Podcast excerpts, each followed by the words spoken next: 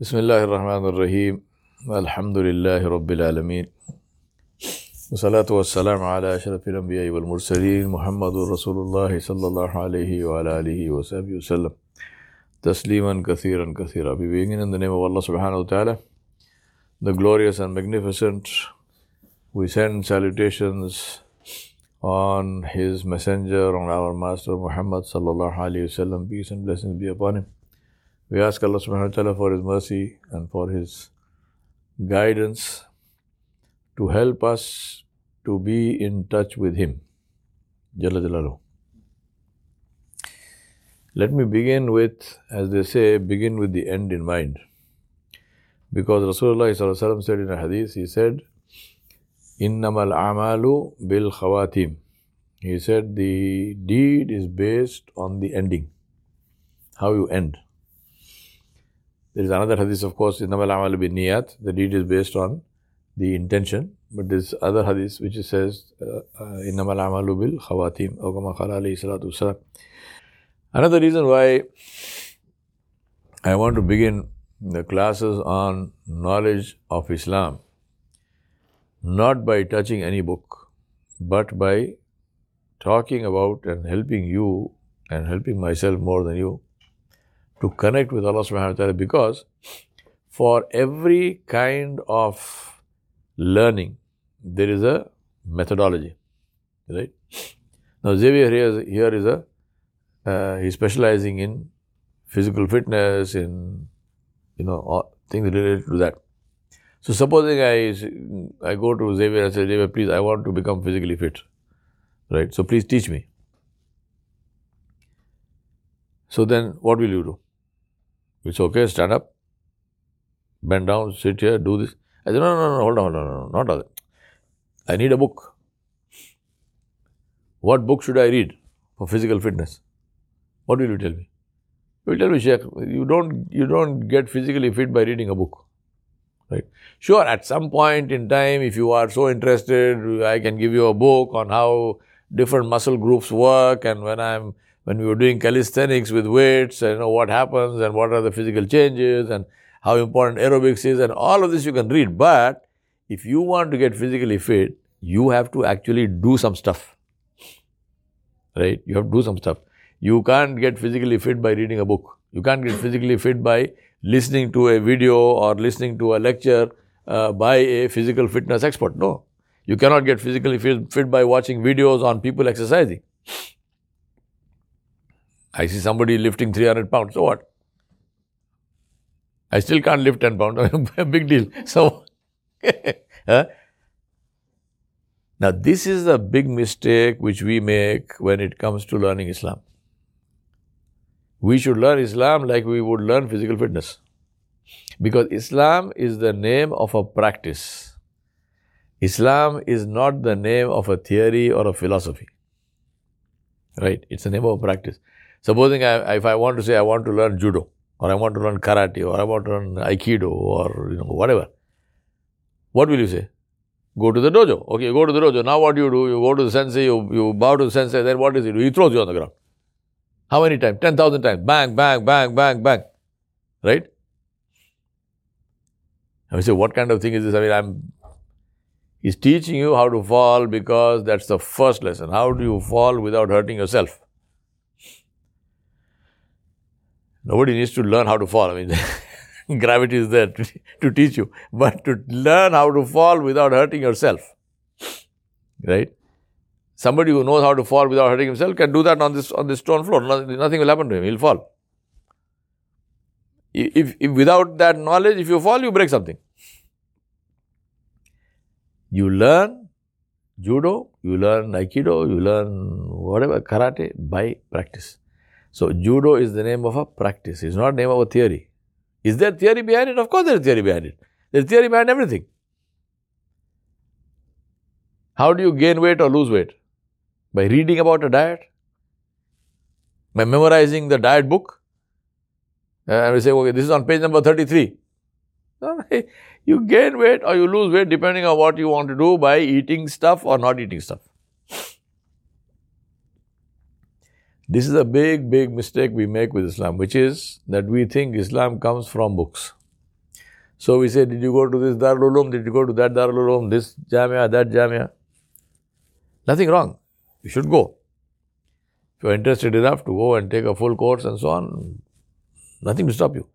But don't fool yourself and imagine that that will make you a good Muslim. It will not. It will make you somebody who knows about Islam. There is a huge difference between somebody who knows about Islam and somebody who is a practicing Muslim who knows Allah. The head of Islamic studies in Harvard for many, many years, decades, was a lady by the name of Annemarie Schimmel. Fluent in Arabic. She could quote Quran and Hadith 10 times better than I can do that. She wrote some very nice books. She wrote a very good book on the seerah of, of Nabi Sallallahu Very, very wonderful, very nice lady. But to the best of my knowledge, she was a Christian. I think she was either Baptist or she was a Lutheran or something. And as far as I know, that's that is how, that is what she died on. Did she know about Islam? Oh yeah. Not only did she know about Islam, she knew more about Islam than any random, you know, Muslim person,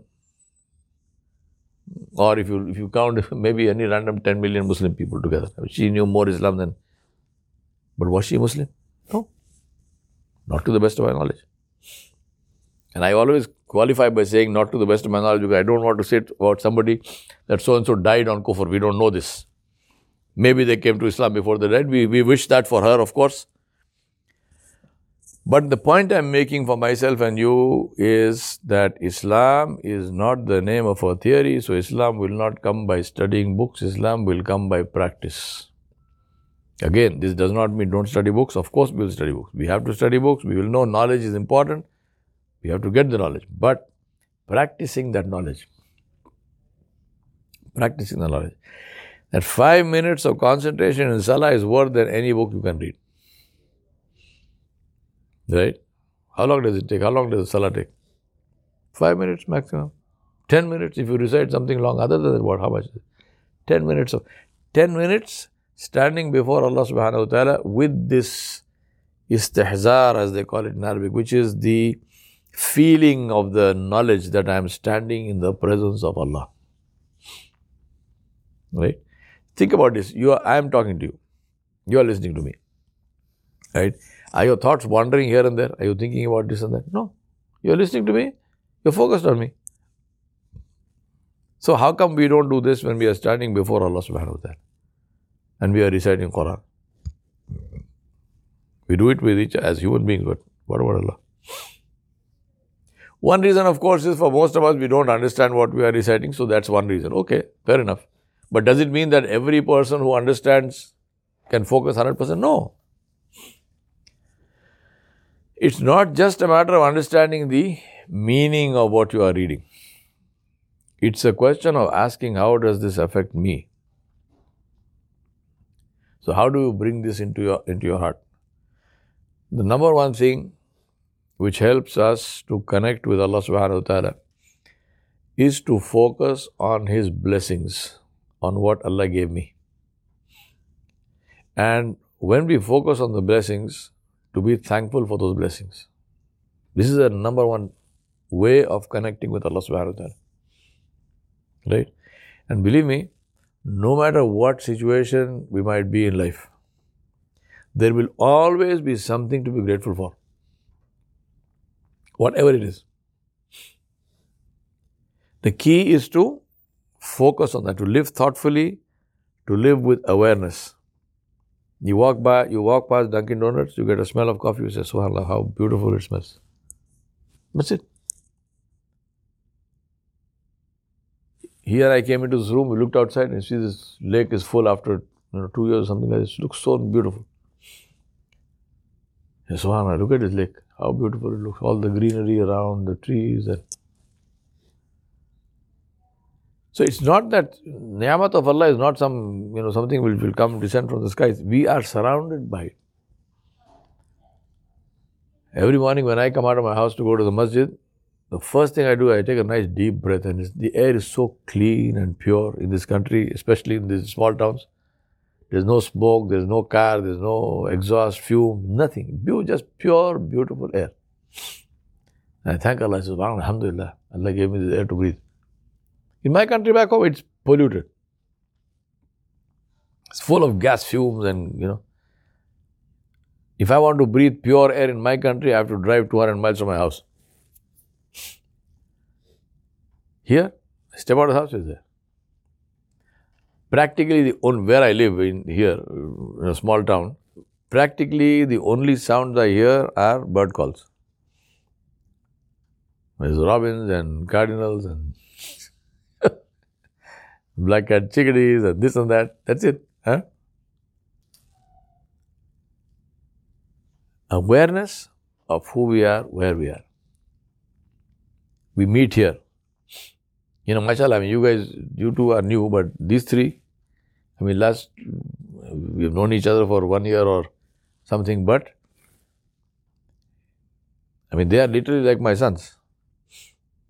You know, I feel so close to them. They're like, they're like my own. MashaAllah. So I'm very grateful, Alhamdulillah.